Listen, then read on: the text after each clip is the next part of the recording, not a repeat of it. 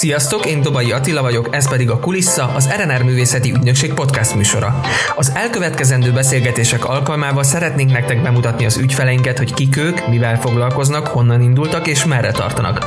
Vendégeink között lesznek majd ismert színészek, énekesek, szinkronhangok, színházi emberek, és hogy ne csak egy unalmas beszélgetés legyen, készülünk majd nekik mindenféle izgalmas játékkal. Tartsatok velünk a következő közel egy órában.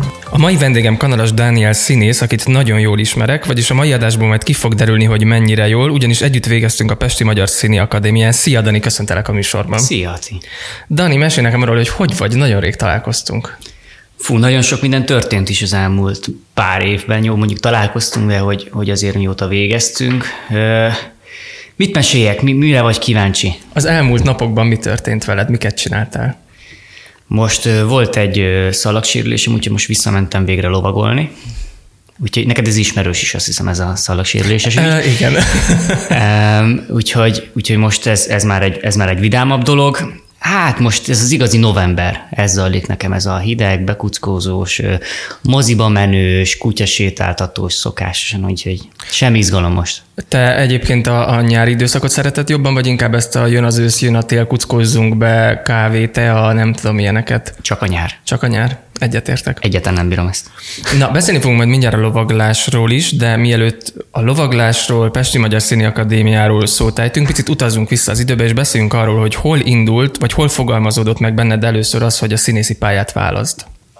Igazából én néptánccal kezdtem, én egy énekzenetagozatos általános iskolába végeztem, ahol nekünk kötelező volt a néptánc, én azon kívül biharisó lettem utána, mert én nagyon megszerettem, és mikor egy lázadásból a néptáncot abba hagytam, akkor kezdtem egy műzikes stúdióba, és onnan igazából. Miért volt ez a lázadás? Mindenki fellázadt a srácok közül, hogy nem nekünk való a tánc. Úgyhogy az egész osztály kilépett, akkor én is jöttem még a Bihariból is, Úgyhogy a táncos pályafutásom akkor egy időre véget ért. egy időre, miért utána folytatódott valamikor? Hát néha itt-ott egy kis tánc, egy kis ügyesség, egy kis ugrálás, egy kis gyöngyösi Tamással való Aha. mozgás, úgyhogy folytatódott azért, de, de nem olyan intenzíven, mint előtte. Na és említetted ezt a musical stúdiót, mi volt az első szereped ebben a musical stúdióban? Na most meghúztad a váratlant, de szerintem Mauglit, igyekszem, igyekszem. Mauglit játszottam, talán az első ilyen nagyobb. Aha. És a családod egyébként támogatott abszolút ebben téged? Hogy Mind... ebbe az irányba haladj? Mindig mindent rám bíztak, úgyhogy ez soha nem volt Akkor probléma. szabad kezet kaptál te. Igen, hát én vagyok a második, úgyhogy az elsőre kellett még vigyázni, a másodiknak már... Ja, ért, a másodiknak már minden szabad. Rendben. Na és ebből a musical stúdióból hova vezetett tovább a te utad?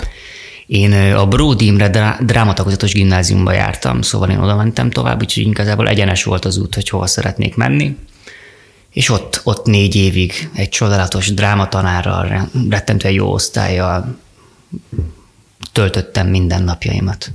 Ért, és a drámán kívül milyen óráitok voltak még ott? Hát, mint egy általános gimnáziumban. ja, oké, okay, értem. Na, és uh, egyébként gyerekkorodban voltak még más ilyen álommunkáid, mert nekem például tök sokáig volt uh, az, hogy pénztáros szerettem volna lenni, de csak azért, hogy a pénztárgépen tudjon nyom, tud, na, szóval a pénztárgépen tudjon nyom, tudjam nyomkodni a gombokat, uh-huh. megtanulok mindjárt beszélni is. Szóval neked voltak más ilyen gyerekkori álommunkáid? Én is nagyon szerettem anyukámmal boltba járni, de én csak azért, hogy a orbitokat elrendezem, hogy szépen egyenletesen legyenek, hogy így, így a csokikat egymásra egy kicsit vannak problémám ilyen szempontból ezekkel, ezt otthon is így csinálom, a ruháim is pontosan be vannak hajtogatva. Szóval ilyen szempontból szerettem volna, hogyha most már tudom a nevét, bolt kisegítő lenni, oh, mert hogy azért tök jót rendezgetni a dolgokat, nem, hogy minden szép legyen, ha egyet elvisznek, gyorsan vinni még a helyre egy másikat, hogy szépen mindenki tölt fel, pontos legyen. Ezt mondjuk szerettem volna, de, de nagyon lettem volna katona, Nekem a nagybátyám rockzenész, úgyhogy rockzenész is szerettem volna lenni, úgyhogy juhász nem talán. és egyébként a mindennapokban is ennyire odafigyelsz, hogy minden pontosan le legyen pakolva, mint ahogy említetted, hogy a kisboltba szeretted pakolászni a dolgokat. Egyébként ilyen idézőjeles kényszerességem nekem is van néha. Pont a múltkor, amikor itt voltunk, csináltuk a, az előző interjút, a Gábor itt elmozdította az asztalt, és direkt megfigyelte, hogy én tudat alatt visszamozdítom. Igen, nekem elég sok ilyen kényszerességem van, szóval nem szeret, például nem tudok úgy otthon bármivel foglalkozni, hogyha nincs rend. Szóval az első az, hogy rendet rakni, és akkor utána elkezdek, mit tudom, mondjuk szöveget tanulni, vagy, vagy, vagy írni, amit, amit meg kell csinálni. Szóval, hogy nagyon rendszerető vagyok, és, és pontos is szeretek lenni, igaz most kivételesen késtem néhány percet. Ne arra, hogy... Nem én akartam ezt megemlíteni, de köszönöm, hogy megemlítetted. Na, és említetted ugye a, a, a néptáncot, hogy gyerekkorodban egy darabig néptáncoltál, utána gyerekkorodban sportoltál bármit? Hát én az igazi, igazi lakótelepi gyerek vagyok, szóval mi felmásztunk, lemásztunk, fociztam, eltörtem a kezemet mászókán, eltörtem az ujjamat kosárlabdába, szóval minden, ami létezik, azt, azt csináltam, parkűröztem, előre hátraszaltóztam. Ezt a szóval... parkűrözést kifejted nekem bővebben, mert most nem tudnám megmondani, hogy mi ez a parkűrözés. Nagyjából, amikor olyan 2006 körül a Yamakasi című film bejött Magyarországra, uh-huh. az erről szólt, egy francia film, ahogy ugrálnak az emberek a tetőkön, meg stb., és mi is láttuk, és kedvet kaptunk szaltozni, felmászni, leugrani, én a palánknak a tetejéről ugrottam le. Jézusom. Szóval elég sok mindent kipróbáltam. Igen. És nem járt ez sérülésekkel? Hát akkor még semmi nem fájt. Most egy horzsolás, vagy ilyenek, azért most már megérzem, hogyha mondjuk valami történik, de akkor semmi. Jó van, na figyelj Dani, mindjárt beszélünk majd a Pesti Magyar Színi Akadémiáról még, meg az Olaszország iránti imádatodról, de előtte játszani fogunk.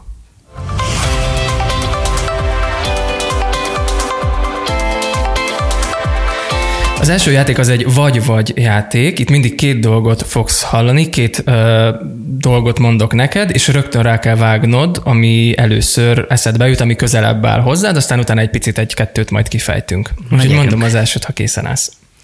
Milánó vagy Budapest? Budapest. És miért Budapest?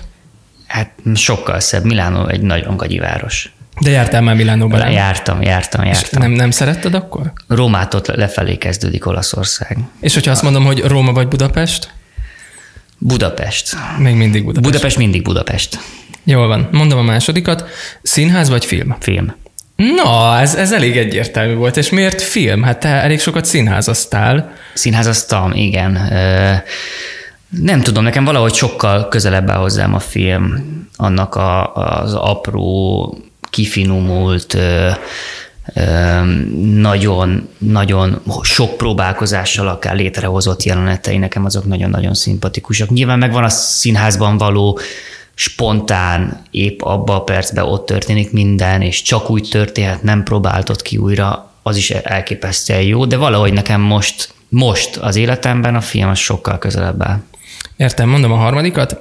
Zenés vagy prózai? Prózai.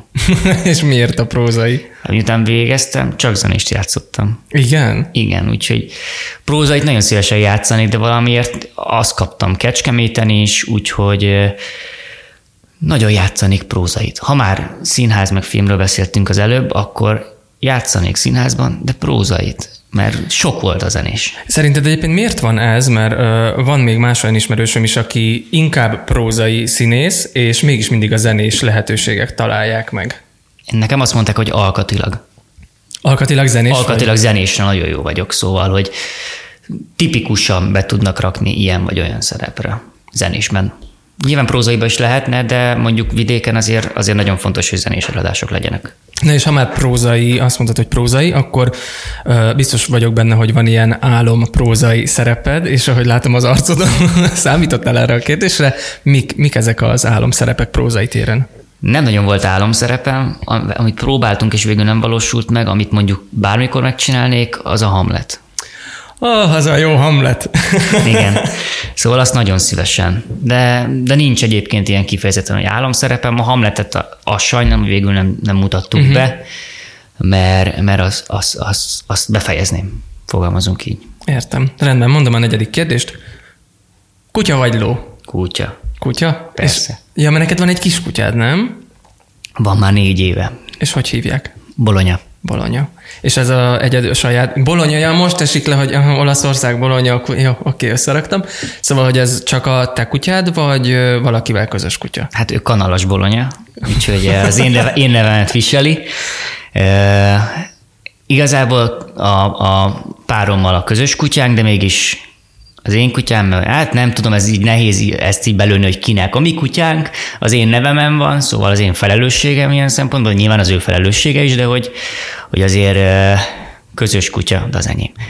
De egyébként arra vagyok kíváncsi, mert képzeld el, én is nagyon szeretnék házi állatot, de megállapítottam magamról, hogy én jelen pillanatban most alkalmatlan vagyok arra, hogy egy házi állatról gondoskodni tudjak, mert alapból ugye reggelente alig tudok én felkelni, nem az, hogy még nem tudom, egy órával előbb felkeljek, és akkor levigyem sétálni, meg, meg amiket kell. Szóval ez nálad hogy történt meg ez az elhatározás, hogy akkor most legyen egy kiskutyám, és igenis fogok tudni gondoskodni róla? Nagyon szerettem volna már állatot, mert nekem nem volt gyerekkoromban. Van egy csomó olyan félelem, ami nekem így kialakult gyerekként. Az egyik például, hogy én féltem a kutyáktól. És szerettem volna egy kutyát, hogy ezt az egy egész dolgot fel tudjam dolgozni, vagy, vagy hogy, hogy ez, ez, érted, hogy mintha, mintha ő segítene abba, hogy, e, hogy ezt, ezt, ezt, ezt, ezt legyőzzem. Úgyhogy ez volt először, aztán nyilván rájöttem, hogy ez nem három év, ez nem két év, ez nem egy nyuszika, meg hasonlók, hanem ez egy 15 éves kemény, kemény, kemény és rettentően boldog időszak. Szóval, hogy fel kellett hozzánőnöm szerintem. És megszoktam most igazából, amikor mondjuk elmegyek nyaralni, és itt hagyom egyik barátomnál a kutyát, akkor hiányzik, hogy levigyem. Vagy hiányzik, hogy elvigyem magammal, vagy hogy együtt menjünk. Szóval most, most már olyan nyaralásban gondolkozunk, leginkább, ahova ő is tud jönni. De tök érdekes, hogy kérdezte ezt a kutyaló dolgot, mert most, ha minden jól megy, akkor lesz lovam is, úgyhogy... Nem mondod. De. És milyen lovad lesz? Vagy mi, miért szeretnél?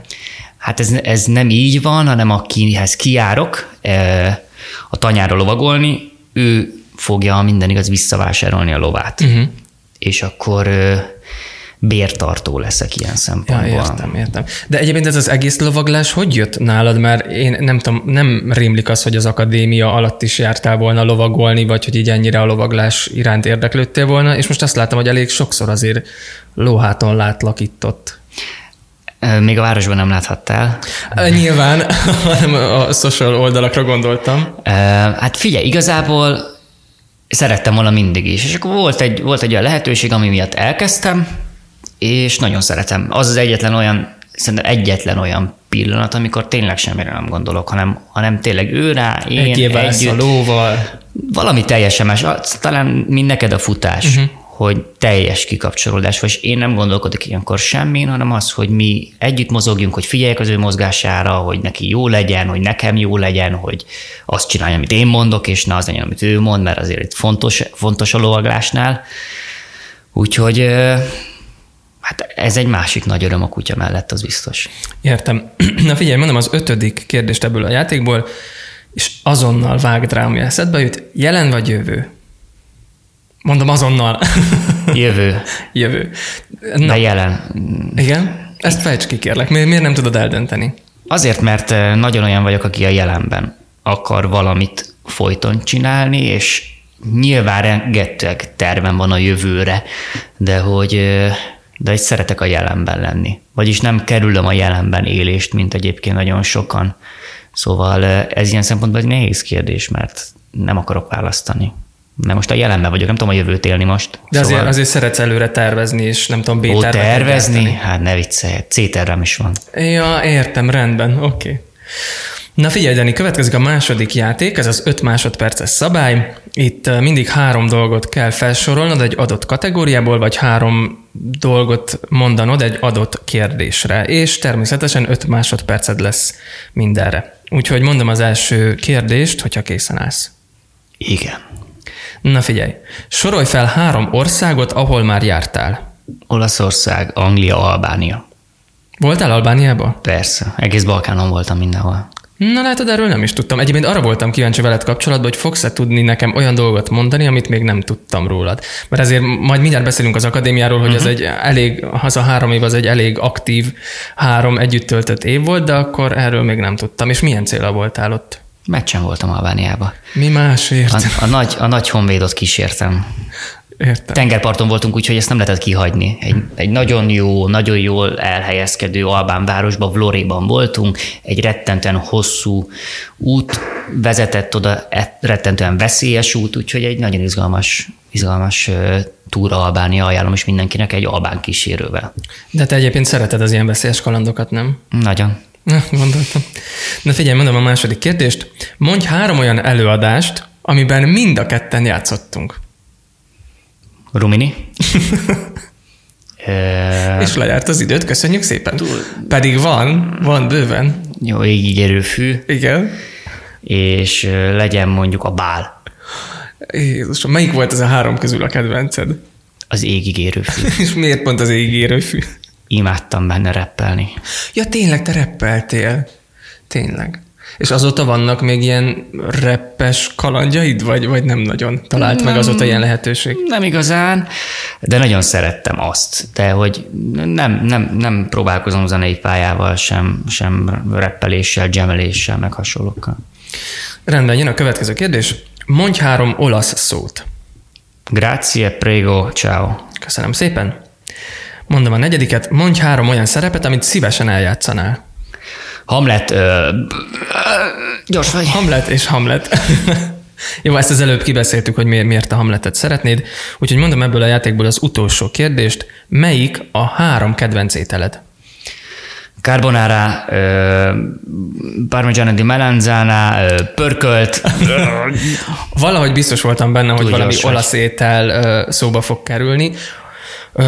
A játék előtt ugye említettem neked, hogy majd beszélünk az Olaszország iránti imádatodról, hát eljött ez a pillanat, úgyhogy azt mondd el nekem, hogy honnan jött neked, vagy mikor indult ez, hogy te ennyire elkezdtél rajongani az olasz dolgokért és Olaszországért. egy nyaralás indította be ezt az egészet, és igazából megmondom őszintén, hogy imádom a kajájukat, hogy én azért utazom el. Csak hogy a kajáért? Hát gasztroturista vagyok leginkább. Bárhova utazok, mondjuk nem csak Olaszországban, hanem bárhova megyek, enni. Nagyon szeretek, szóval mindig, Vagyunk ezzel így páran, igen? mindig azt keresem, ami helyileg pontosan, például Olaszországban minden városra pontosan tudom, hogy mikor, ki mit eszik, mi a tradicionális, milyen típusú sajtok vannak, mert hogy abból jó választani. Például pizzát nem fogok enni éjszakon, mert a pizza napolitána, szóval, hogy az olasz pizza az nápoi.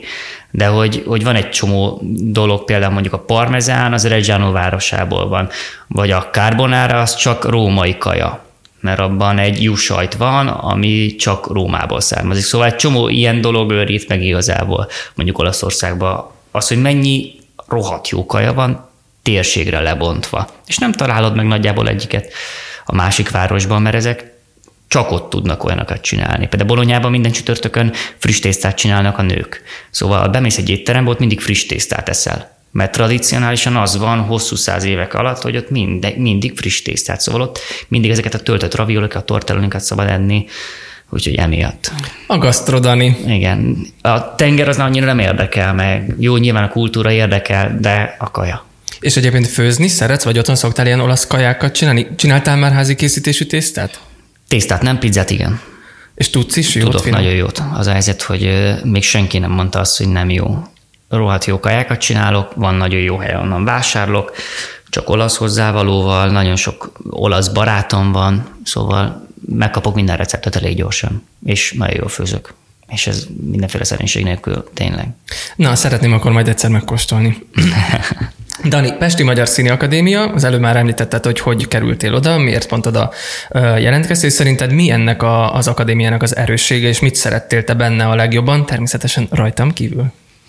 Hát legjobban szerettem Atit, Igen.